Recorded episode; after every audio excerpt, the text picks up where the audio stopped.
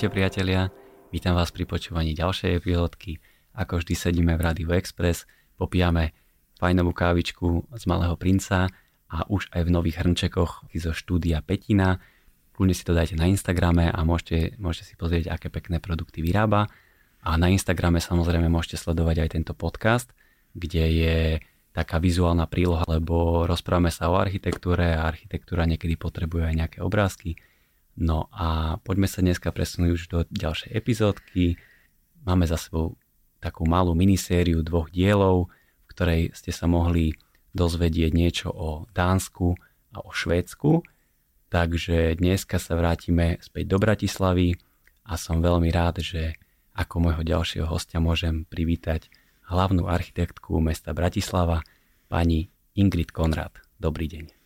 Dobrý deň, pozdravujem všetkých poslucháčov. Pani Konrad, vy už ste, ak som tak dobre počítal, tak zhruba 10 rokov už ste teda hlavnou architektkou mesta Bratislavy.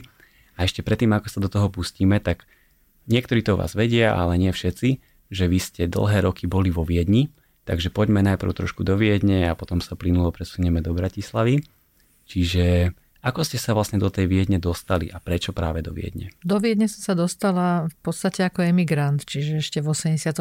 roku, keď sme opustili vtedajšie eh, socialistické Československo a cez Jugosláviu ako takú kvázi dovolenku, to bol taký, ako to sa nám podarilo dostať len do Jugoslávie, do Rakúska. Sme nedostali vtedy povolenie vycestovať ani e, do žiadnej západnej krajiny a prekročili sme 13. septembra 1986 Rakúsko e, hranicu s tým, že chceme požiadať o politický azyl bolo to náročné, človek nemal predstavu za a čo ho čaká.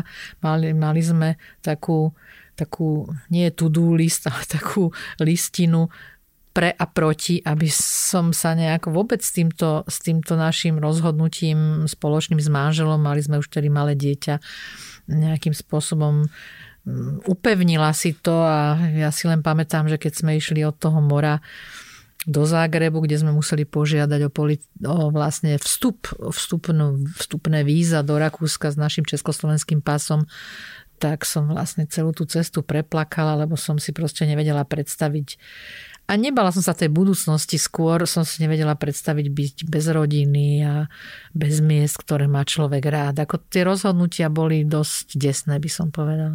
A tu Viedeň ste si vybrali práve preto, že aj napriek tomu, že to je zahraničie, tak to bolo vlastne blízko Slovenska? Nechceli sme opustiť Európu, a bola v platnosti Helsínska konvencia, kde, kde vlastne ste mali požiadať o azyl v prvej krajine, do ktorej ste vstúpili. Čiže my sme nemohli ako keby ilegálne prejsť Rakúsko až do Nemecka, alebo do Norska, do Dánska a, a takýmto spôsobom konať, ale, ale vlastne sme sa prihlásili potom v Rakúsku. A vy ste tam teda potom dlhé roky pôsobila ako architektka. Tak aké to bolo vtedy, v tej dobe, navrhovať a pôsobiť ako architektka vo Viedni? Tak eh, samozrejme, že, že my sme tam prišli bez prostriedkov, ešte aj auto sme mali požičané od svokra vďaka tomu mohol, mohol povedať vtedajšej policii na Slovensku, že on si musí po auto, že jeho syn na ňom emigroval a sme sa relatívne skoro stretli, on naozaj po to auto prišiel, to bolo nejakým spôsobom možné. A samozrejme, že podpísal, že nás bude prehovárať, aby sme sa vrátili e, naspäť do mhm. republiky. A čo sa týka povolaní, boli sme obaja skončení, manžel bol stavebný inžinier, ja architektka, môj, môj prvý job bol upratovanie jednej víly v Bádene a manželov prvý job bolo kachličkovanie. Takže tak proste, ako keď prídete niekde do úplne neznámeho sveta, kde máte ale veľkú možnosť emigrant, vlastne tieto krajiny boli pripravené na to. To znamená, že sme dostali izbičku a bola veľká možnosť sa, sa nejakým spôsobom zorientovať a ísť na jazykový kurz. Lebo ste nevedeli po nemecky určite vtedy? Hej, ja som celkom vedela, ja som chodila do, do základnej školy eh, na Nemčinu a niečo som vedela a manžel nevedel teda ani slovo, ale využil túto možnosť. No a bývali sme vlastne v takomto utečeneckom to nebol ani tábor, keď sme v Trajskirche neboli vypočúvaní, potom po týždni. Sme boli umiestnení mm, do izbičky takého zariadenia ministerstva vnútra, a, a tam sme vlastne žili necelý rok, kým sme sa nepostavili na vlastné nohy. Ale tá krajina nám toto umožnila. Akože mohli sme ísť na kurz, mohli sme e, na naše papiere vtedajšie emigrantské, mohli sme pracovať a niečo si už zarobiť keď sme potom mohli. Bolo to veľmi zaujímavé poznanie, že ako ten svet e, na nás reagoval, ako nás vnímal, e, ako nám chceli vlastne pomôcť, ako cel, celá, celý ten, celé tie zákony e, v tom západnom svete rešpektovali ľudí, ktorí opúšťajú z rôznych, rôznych príčin svoje domovy a sú odkazaní na takúto pomoc. A preto som aj, to mi tak nejak ostalo, veľmi citlivá potom na, na, na reakcie ľudí voči utečencom, e, na veľmi, veľmi také neviem, povýšenecké, pohrdavé, absolútne zlý prístup, e, pretože každý sa môže ocitnúť v takejto situácii, že potrebuje pomoc. No a viem si predstaviť, že to muselo byť extrémne ťažké ešte aj s malým dieťaťom, ako ste spomínali, ale viete si predstaviť, že by ste do toho išli alebo že by ste vytrvali, keby ste boli sama? Že by ste nemali tú podporu toho manžela aj v takejto situácii? To je dobrá otázka. Akože teraz už by, by som si to vedela predstaviť, ale vtedy som si to nevedela predstaviť. Hej. Čiže, čiže nejak na tomto sme sa s manželom mm. zhodli a viete, keď máte malé dieťa, tak robíte proste všetko preto, aby to dieťa mm, ako keby najmenej cítilo mm, tú novú situáciu, aby, aby, bol, aby proste cítilo, že rodičia sú spokojní a šťastní, lebo však dieťa veľmi orientované na, na tie pocity rodičov, čiže, čiže ukázať mu ten komfort a, a že, že to je normálne a, a nerobiť nejaké drámy z tej situácie, hoci niekedy to bolo pre tých dospelých ťažké. Vy ste teda vo Viedni žili veľmi dlhý čas a Viedeň v posledných rokoch vyhráva takéto prvenstvo na svete, že to je to najlepšie mesto a miesto na život z rôznych dôvodov, tak vy, keďže ste tam žili tak dlho, tak vedeli by ste povedať, že prečo to podľa vás tak je a čím je tá Viedeň taká, taká vhodná a výnimočná? Ako pre mňa, ako dieťa zo socializmu a kde, kde nám vštepovali do, už do hlavičiek už, už v rannom veku, v škole, v škôlke, najmä v škole, pri vzdelávaní, že, že vlastne história do Veľkej oktobrovej socialistickej revolúcie bola nespravodlivá, nič sa tak moc neudialo a všetko, všetok ten spravodlivý svet začal až potom, úplne sme boli proste dopletení. A, a, tak, tak vlastne pre mňa bolo najfascinujúcejší kontakt s tou trvalou kontinuitou rozvoja toho štátu, od, od monarchie až po teda cez vojny a po demokraciu, prvú Rakúsku republiku, druhú. E, celé to napríklad stavebné právo, keďže som bola architektka vlastne od, od Jozefa II. Ako sa to vyvíjalo, ako vlastne ten dokument stále, stále pokope to stavebné právo, ktoré, ktoré vlastne bolo vtedy založené, prečo bolo založené keď je kontinuita v práve, tak máte ako človek to právo poznáte za roky rokúce, nič vás proste nevie negatívne prekvapiť, viete sa na to právo spoľahnúť. Je to taký pocit, ktorý, ktorý by som každému želala, aby zažil v živote, že, že sa vie na to právo spoľahnúť. Práve sa nám rodí nový stavebný zákon. Ja vôbec neviem, čo bude všetko, čo to obnáša. Takéto, takéto drámy, ako sa tu deje so stavebným zákonom, to si neviem v Rakúsku ani predstaviť. Nehovorím, že nie sú e, aj petície vo Viedni, kde sa mali vyrúbať stromy, má sa urobiť podzemné parkovisko na námestí. Proste tie isté problémy ako, ako často v Bratislave. Takže, takže záchrana ja neviem, industriálneho dedistva tiež prešla takýmito rôznymi, rôznymi hnutiami. Vôbec, vôbec to nechcem ani skrášľovať, ani, ale Jedna z hlavných politik eh, mesta Viedne je postarať sa o kvalitné bývanie pre každého jej obyvateľa. Ale pre každého. Eh, čiže aj obyvateľ, ktorý je sociálne slabší a nemôže si to dovoliť, tak eh, má nárok na podporu bývania, čo je neuveriteľný luxus, že vo Viedni musí mať každé dieťa svoju vlastnú izbu. Je, sú tam štandardy na bývanie, vysoká latka. A to pochádza vlastne ešte z tej tzv. Rote z Vín, Červená Viedeň, ešte z tých e, začiatkov 20. storočia, kedy sa začalo robiť bývanie, kde sa toaleta z tých substandardných bytov dostala z Pavlače do bytu, do, do jadra bytu teda a súčasťou a každý mal na toto nárok.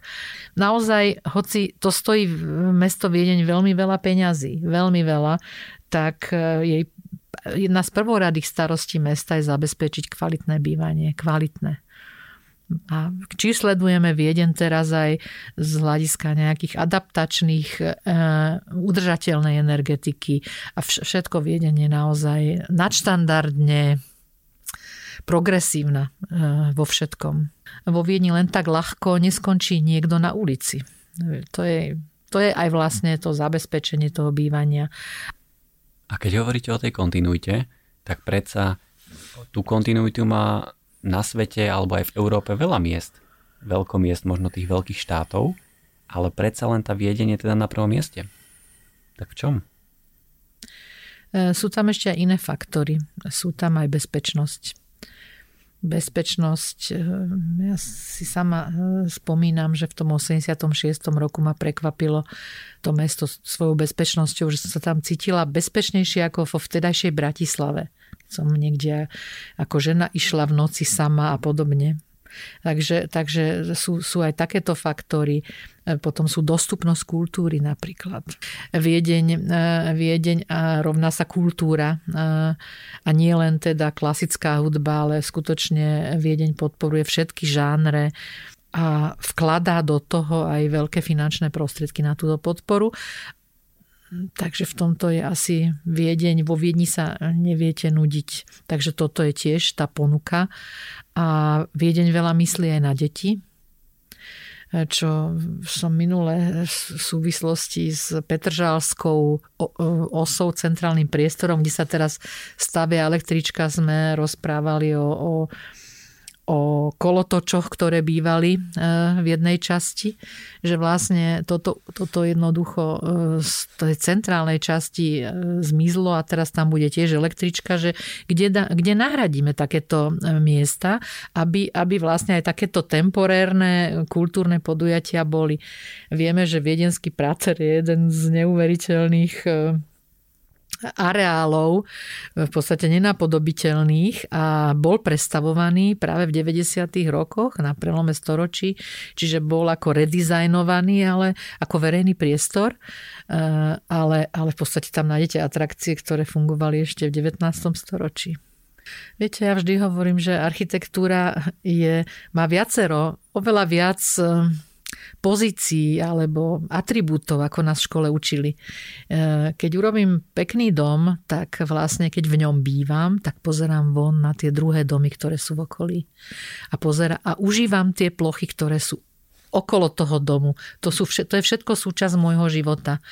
A, a ono, to, toto, toto by mal každý architekt si proste uvedomiť, že svojou budovou nestavia len ju a nepozeráme sa na ňu len zvonka, alebo teda ako na túto jednu budovu, ale že, že je súčasťou niečoho väčšieho, čo musí fungovať a musí optimálne fungovať a proste byť aj po estetickej, aj po technickej a všetkých udržateľných stránkach um, musí nám, a dnes by som to teda zdôraznila, že keď staváme dom na zelenom priestranstve, ak to máme my radi architekti, plánujeme dom, sa hovorí na zelenej lúke.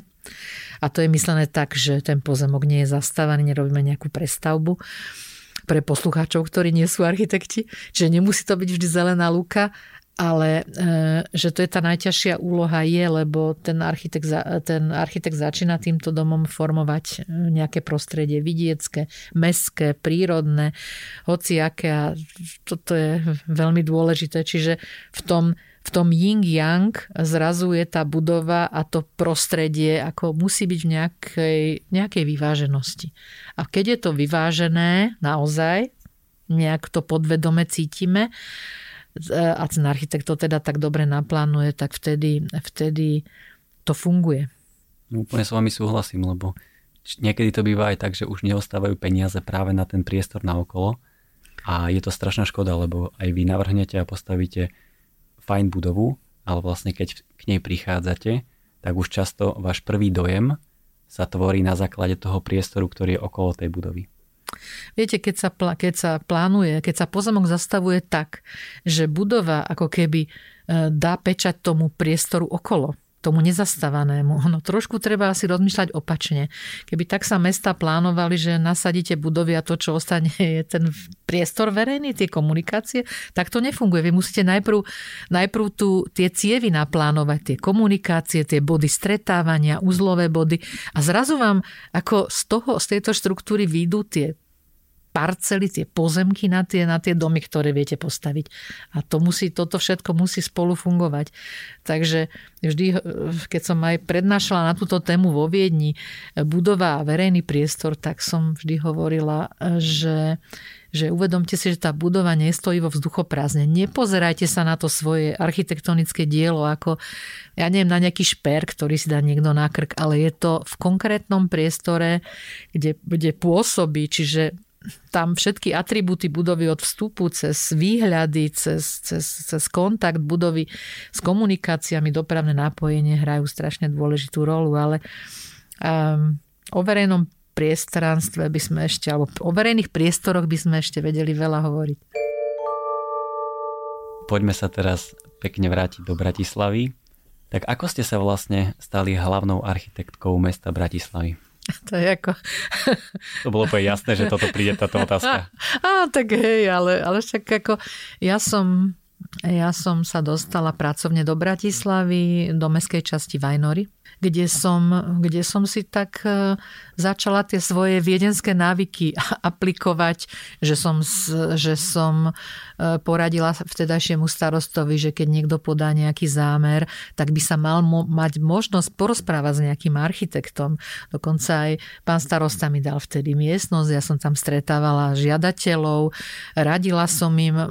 Začali sme totiž pre jedného investora spolu aj s mestskou časťou. E, on mal taký, bol tam vlastne taký mecén a začali sme revitalizovať e, ten verejný priestor vo Vajnoroch. A tam som teda spolupracovala teda aj s obecným úradom, aj s e, súkromnými investormi.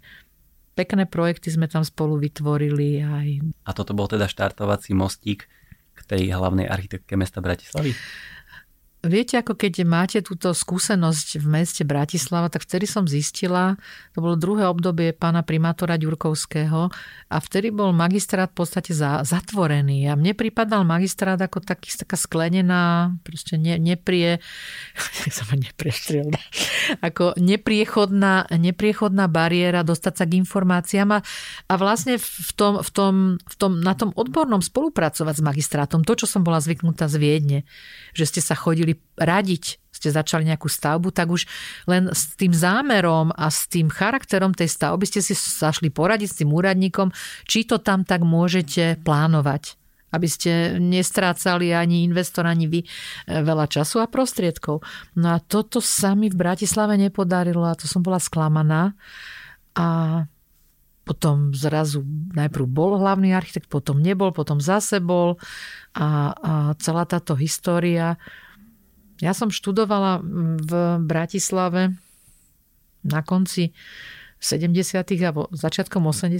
rokov, kedy ešte na nábreží bol útvar hlavného architekta a bolo to veľmi pozitívne, bola to veľmi pozitívna méta pre nás a mnohí kolegovia išli aj pracovať na útvar hlavného architekta. Bolo to brané veľmi pozitívne, bola to normálna vec, že je tu nejaký útvar, ktorý riadi po tejto stránke architektonickej, po rozvoj urbanizmu, kvalitu architektúry stráži, poriada súťaže a podobne. Takže bola to, bola to tak, taká súčasť našej kultúry ako budúcich architektov. A keď som sa vrátila, ja som to mala stále v sebe. E, to, potom bolo to prerušenie samozrejme v, tých, v tom 89.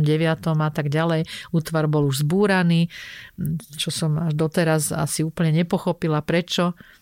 Ale e, zapájala som sa do verejných diskusí, snažila som sa nejako preniknúť do toho.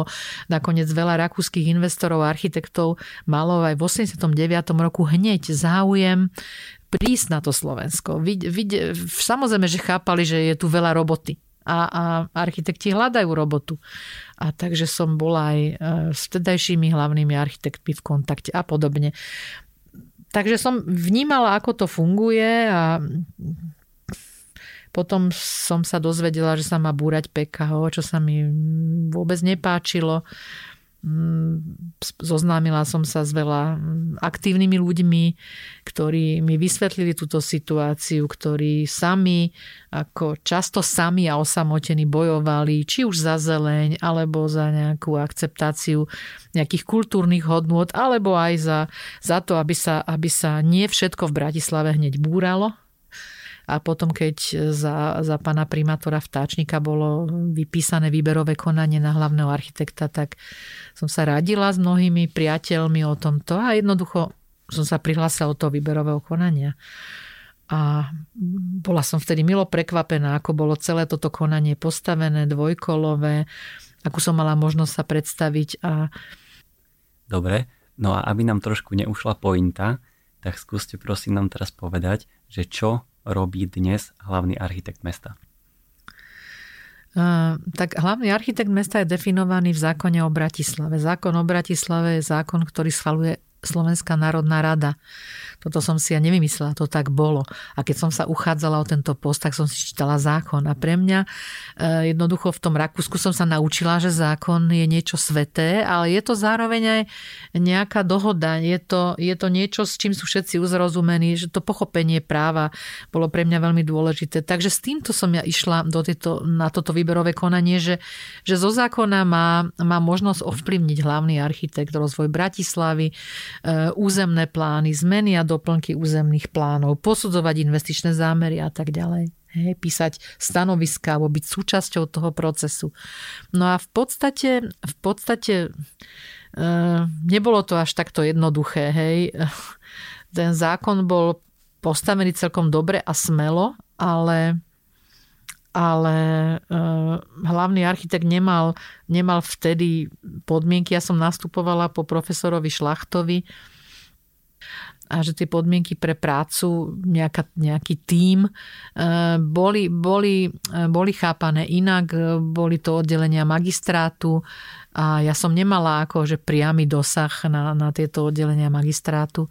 A táto štruktúra sa vlastne zachovala až dodnes, že e, v mojej teda zatiaľ za môjho pôsobenia, že vlastne som bola priradená do kancelárie primátora žiaľ, primátori nie veľmi e, vnímajú, respektíve dávajú najavo, že vlastne hlavný architekt bol zvolený mestským zastupiteľstvom, zvolený. Čiže nielen, že som prešla výberovým konaním, ale bola som do tejto funkcie aj zvolená. A na akú dobu sa volí hlavný architekt mesta Bratislava? No veď práve, že to nebolo ohraničené vtedy. A stále to nie je ohraničené? Stále to nie je ohraničené. Čiže ja som teda volený predstaviteľ toto sa nejako, toto verejnosť nevie, lebo, lebo vníma sa, alebo sa to tak aj interpretuje, že voľní predstavitelia sú každé 4 roky. A druhá časť je, je vlastne, k čomu som sa e, veľmi teda chcela dostať, lebo som to videla v tom zákone, to posudzovanie tých investičných zámerov.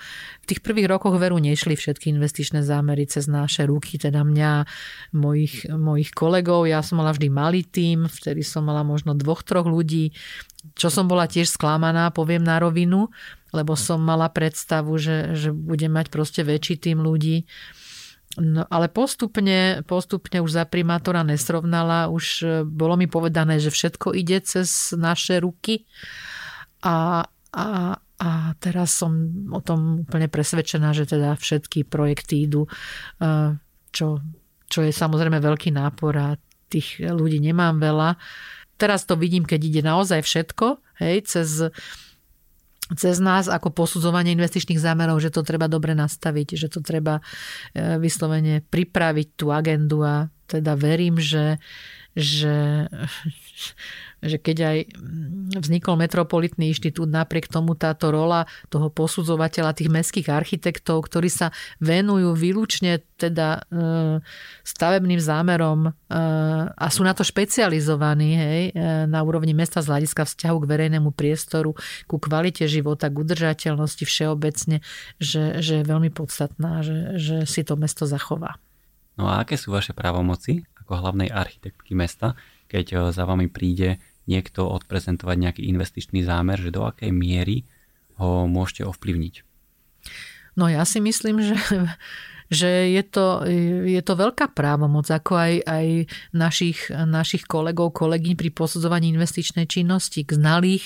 E, my, my radíme, my radíme v dobrom, diskutujeme a nie je to tak, že, že a priori my presadzujeme, ovplyvňujeme nejakým spôsobom architektúru, vstupujeme do diela, ale práve e, a to, toto treba naozaj sa naučiť akým spôsob, nejakým spôsobom akceptovať a ja si myslím, že pri posudzovaní investičných zámerov, že sme vždy našli, našli ten modus vivendi, tú vyváženosť medzi tým verejným záujmom, ktorý my reprezentujeme a medzi tým a, a tým individuálnym, ktorý je veľmi silný. Veľmi tá, tá hospodárska predstava toho zisku, tých metrov štvorcových a, a tak ďalej a tak ďalej, to vyťaženie z toho pozemku je, je veľmi silné, ale tá, tie diskusie s tými architektami viedli vždy k tomu, že ja som im hovorila, že my sme na ich strane, ak oni presadzujú aj nejakú, nejaký, kvalitný, nejaký kvalitný vstup do architektúry, ktorý, ktorý má, má, má pre mesto veľký význam, či už je to verejný priestor, alebo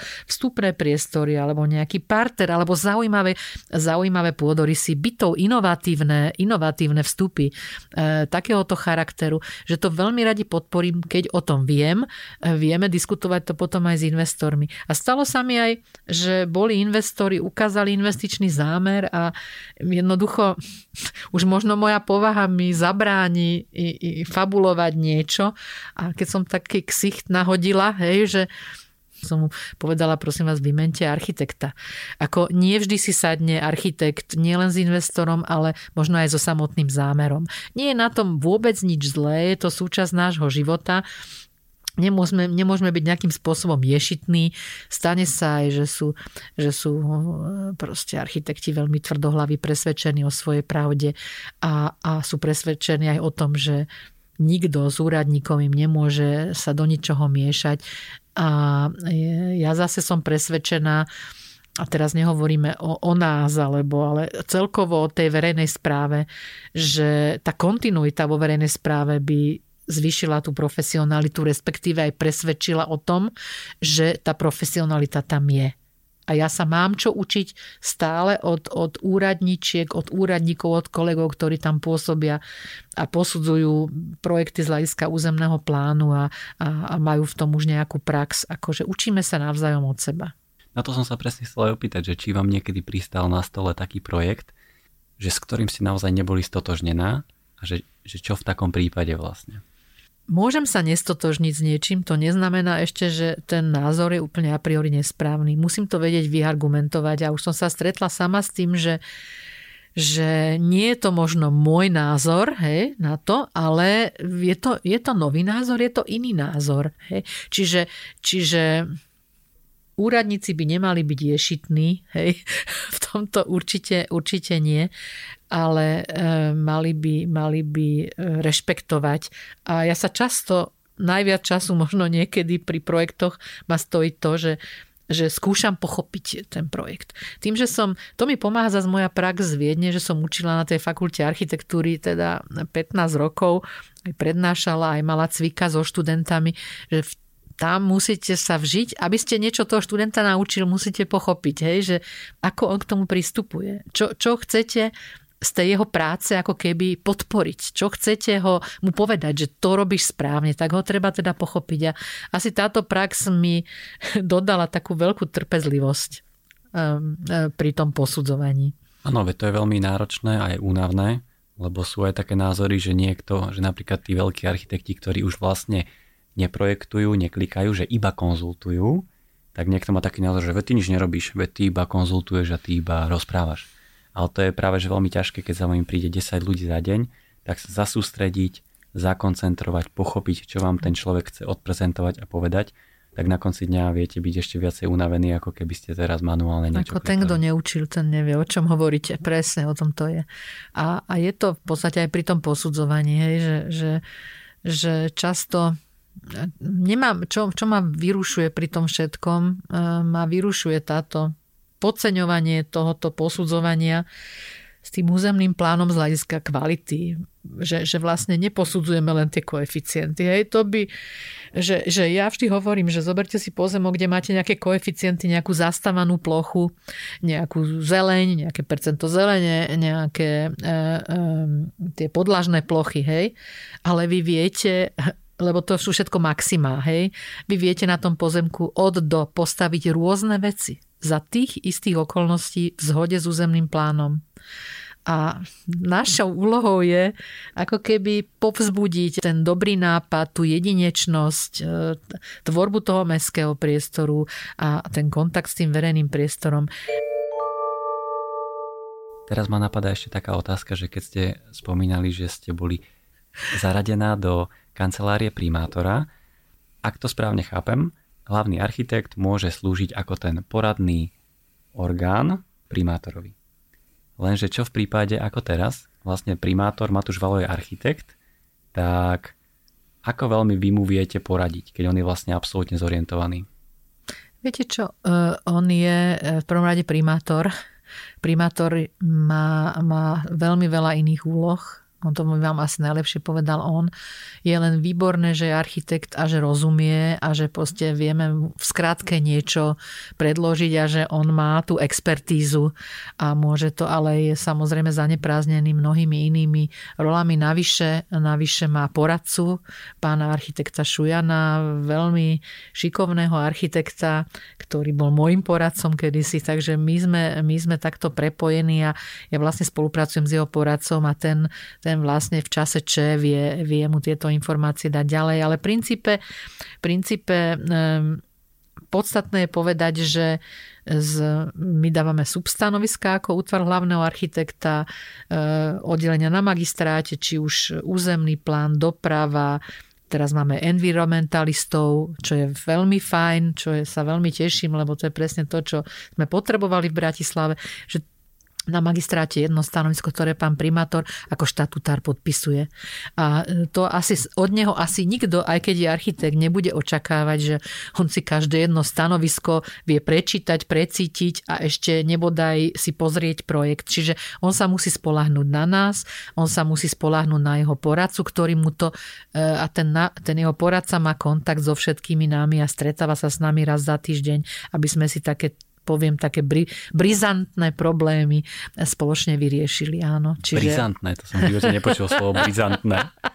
tak... E, Čo je to brizantné? Ja neviem, ja to možno z Nemčiny mám. Čiže také e, proste, kde, kde proste no, problémové investičné zámery, hej, e, sú, nie, nie sú, možno sa nezhodneme na všetkom, hej, tieto substanoviska a treba, treba z toho napísať predsa len to jedno stanovisko a preto sa potom máme také grémium, kde, kde sa stretneme aj s poradcom pána primátora, kde si to vydiskutujeme.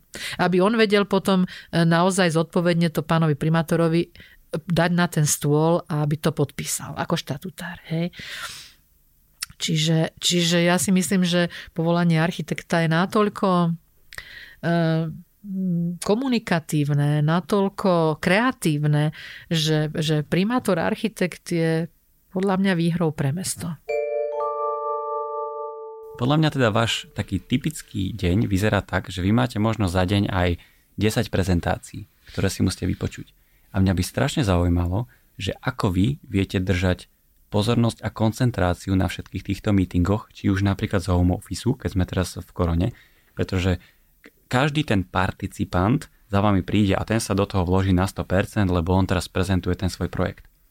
Ale je úplne jasné, že vy neviete proste udržať tú pozornosť 100% 8 hodín denne, tak aký máte vy na toto kľúč? Alebo ako sa to dá? Veľmi, veľmi zaujímavá otázka. No.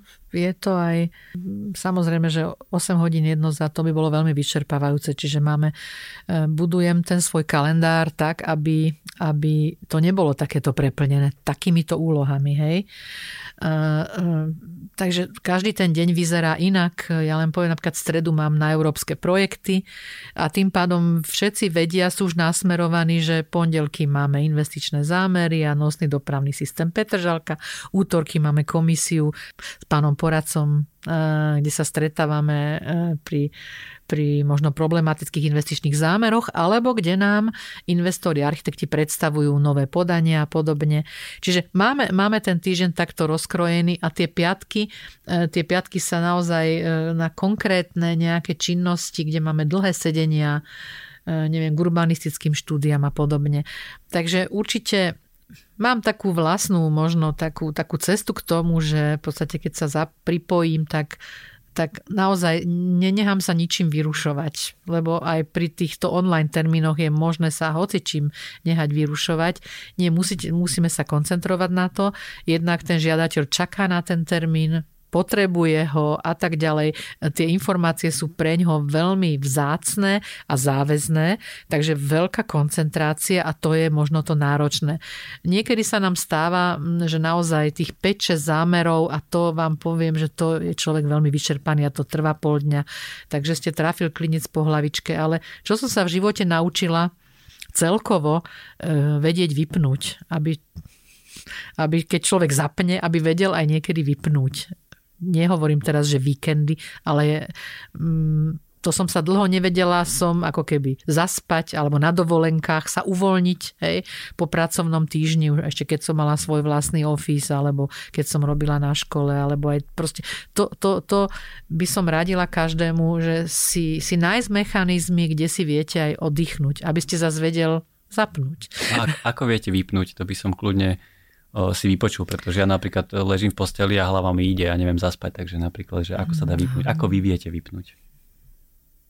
To je dobré. Nedá sa to úplne konkretizovať? Ale tak dá sa to, sú na to, sú na to rôzne metódy, ale uh, ja jednoducho prepnem ako keby v tej hlave, že, že ne, neviem, to nazv, neviem to nazvať. Ale... Práve v kreatívnom premysle sa toto nedá úplne že ľahko vypnúť, lebo tie najlepšie nápady alebo niečo vám môžu prísť na vecku.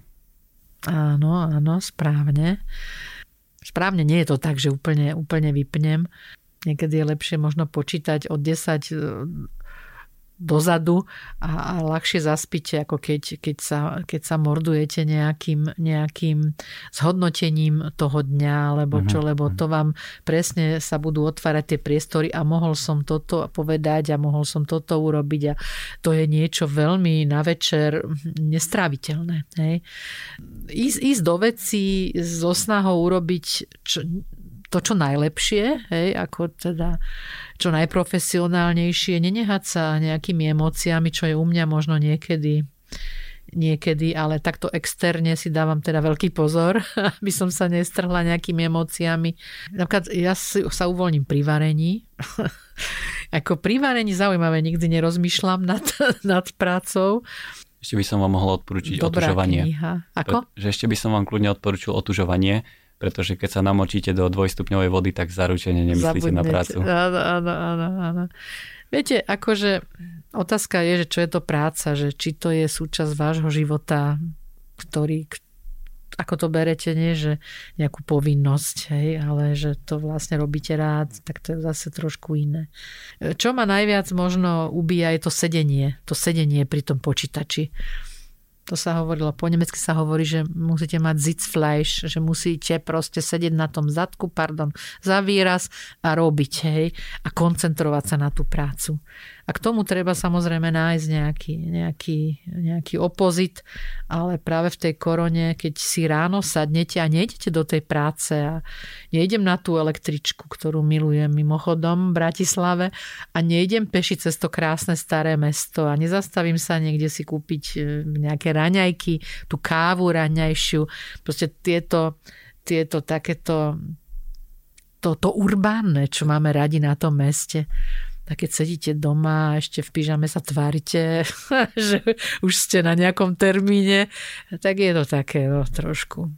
E, ja som mala office aj v Rakúsku doma, tak musím povedať, že to som si odvykla tieto pyžama Ale pamätám si, že mi jeden profesor na architektúre hovoril, že ešte na začiatku korony e, proste tiež mal študentov takto a, a všetci boli povypínané kamery, však to je pohodlné a on povedal, viete čo, ja vás chcem vidieť. To bolo ešte jedna z prvých prednášok. Ja vás chcem vidieť, zapnite sa, tam jedno dievča sa nezaplo a on, že čo, nezapla si si obrazovku a tak a ona hovorí, viete, ja som nahá, pán profesor.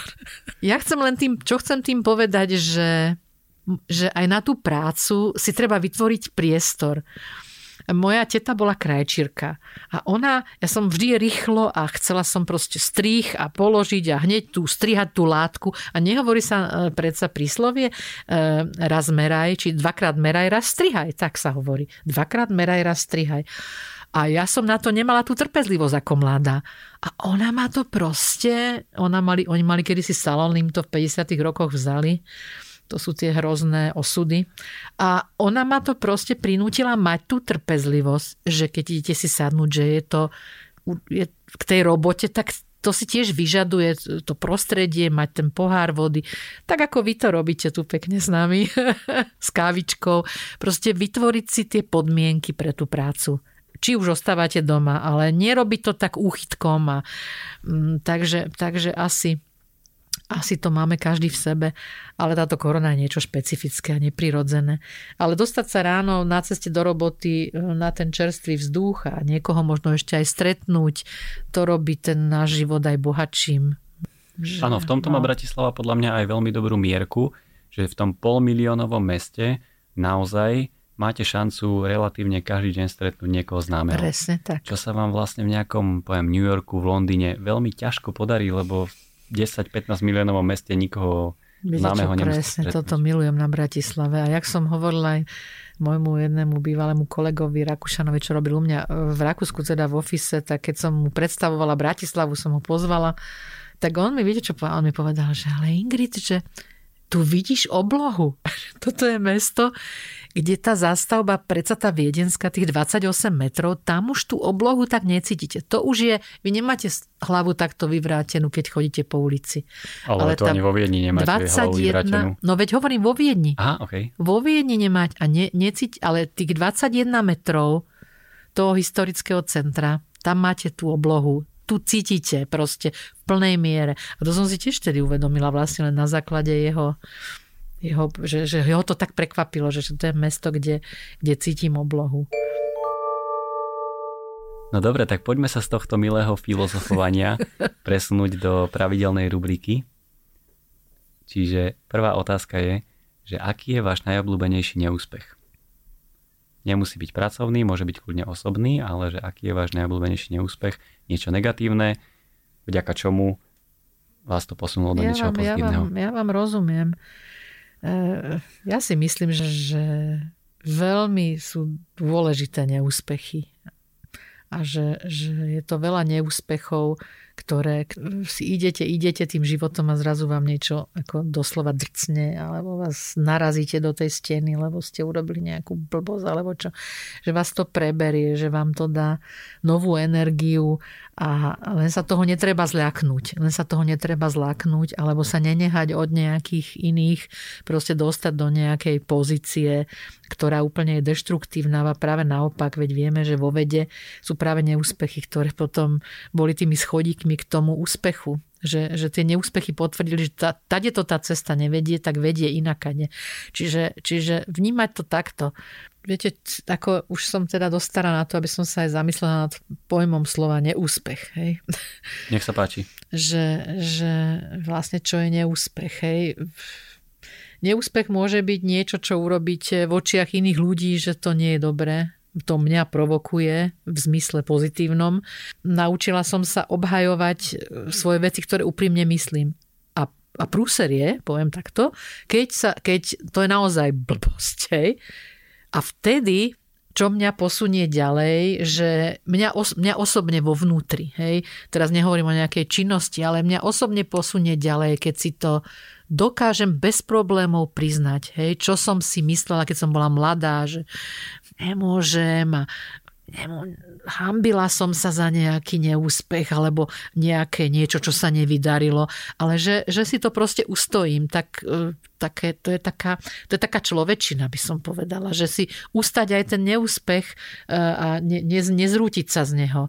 A ja by som len každému poradila, že to, čo mňa naučil môj muž neplakať nad rozliatým mliekom, to som mala strašný zlozvyk, taký až dedičný v našej rodine ja som za svoje neúspechy, také ozajstné neúspechy alebo ozajstné trapasy, profesné, eh, aj tvrdo zaplatila, pretože, pretože keď podceníte niečo v nejakej stavbe, že sme prestavovali eh, jeden bytový dom a dole bola lekáreň a hore bol byt, byt ale tá lekárnička, ktorá vlastne na celý dom chcela mať hore fitko, pedikúru, manikúru a, a proste nejaké služby ešte pridané k lekárni. To je dnes v Rakúsku veľmi moderné.